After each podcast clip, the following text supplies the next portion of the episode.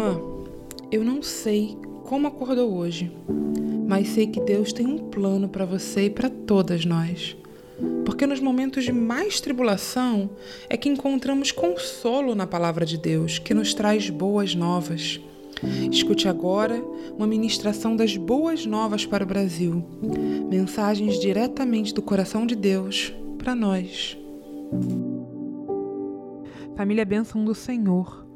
Por, por, diversas vezes a Bíblia nos mostra que a família é uma expressão do amor de Deus. É a base de tudo. E sobre ela está derramada a proteção do próprio Deus.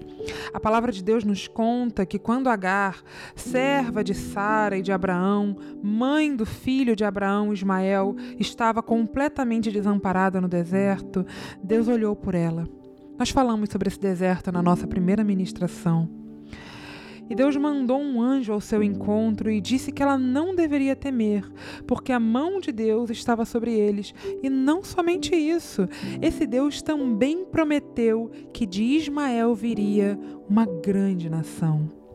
De modo semelhante, quando Maria deu à luz ao nosso amado Jesus, mesmo com toda a perseguição dos governantes e diante de tantos perigos que enfrentaram naqueles tempos, Deus esteve com ela protegendo seu filho, seu menino, garantindo que daquela criança se cumpririam as suas promessas para o povo de Israel e para todas as nações a partir dela. Promessas que se derramam sobre as nossas vidas até os dias de hoje. Isso é o que Deus tem reservado para as nossas famílias. Meus irmãos, minha irmã, as promessas dele que hão de se cumprir estão aqui. Deus é contigo. A proteção dele está sobre a sua vida e a da sua família. Quando você passar pela prova, lembre-se disso. Os seus olhos serão conservados até que você possa ver as promessas do Senhor sendo cumpridas na vida dos seus descendentes. Essa é a bênção que nós desejamos para você. Essa é a bênção que nós desejamos para sua família hoje.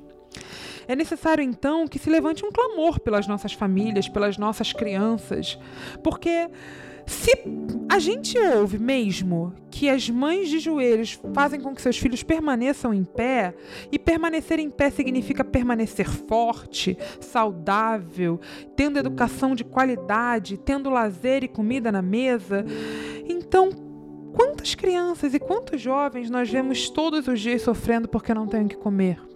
Por quê? Nós temos que defender a família. Quantos precisam largar a escola para trabalhar e ajudar no sustento da casa?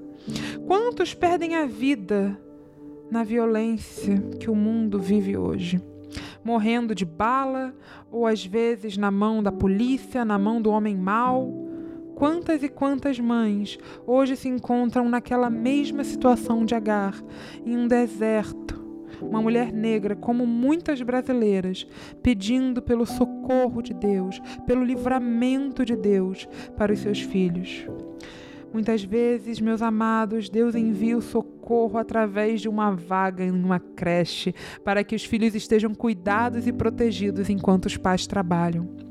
O ministério de Deus em proteger as nossas crianças também pode se manifestar em um atendimento de saúde, uma vacina no postinho, um remédio quando a criança fica doente, um médico de qualidade, ou ainda, ah, pelo ensino, pela educação de qualidade que o seu filho vai ter na escola e que pode garantir um futuro, um futuro melhor, o futuro que Deus reservou e sonhou para ele, assim como você reservou e sonhou para ele tantas coisas e que vai fazer com que as promessas desse Deus se cumpram no futuro dos seus filhos, das suas filhas.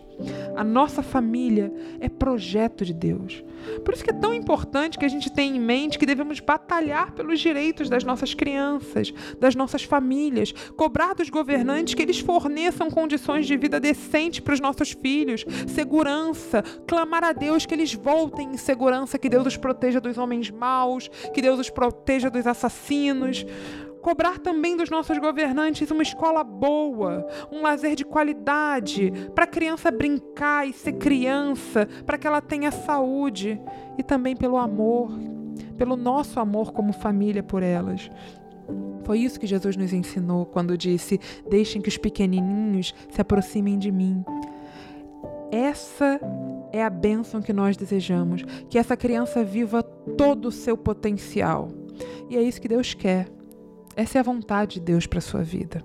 Essa é a vontade de Deus para a vida da sua família. E nós oramos e clamamos a Deus para que essa vontade se cumpra, para que os sonhos dele, pelos seus filhos, pelas suas filhas, se cumpram também.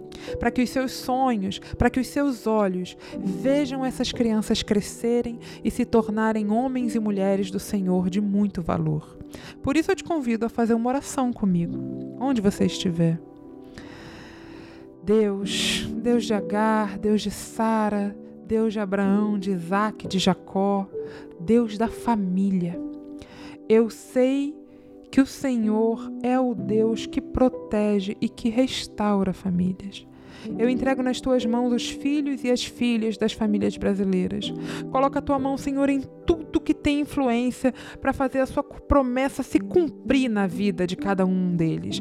Que coloque a sua mão de poder, Pai, para protegê-los, protegê-los do mal, protegê-los das drogas, protegê-los dos assassinos, dos bandidos, dos homens maus que se escondem nos becos escuros das ruas. Nos ensina, Pai, nos ensina a conquistar e a cobrar direitos para as nossas crianças, cobrar que as nossas autoridades se comportem de outra forma, que os filhos e as filhas dessa irmã, desse irmão que estão ouvindo essa palavra, sejam invadidos e abraçados pelas tuas bênçãos, pelo teu amor, dá sustento, dá condição de vida, abençoa os caminhos dessas crianças, desses adolescentes, desses jovens, que eles não se desviem da tua justiça, do teu amor, do teu cuidado. E é no teu nome, nesse nome santo, nesse nome maravilhoso que protege as nossas famílias, que nos ama, que ama as nossas famílias que nós te pedimos e te entregamos, em nome de Jesus. Amém. Esse é um podcast do Projeto Redomas, em parceria com o EBDcast e o Hebreu Podcast. Para saber mais sobre outros episódios, é só buscar esses nomes em qualquer agregador de podcast e você vai encontrar muito conteúdo legal.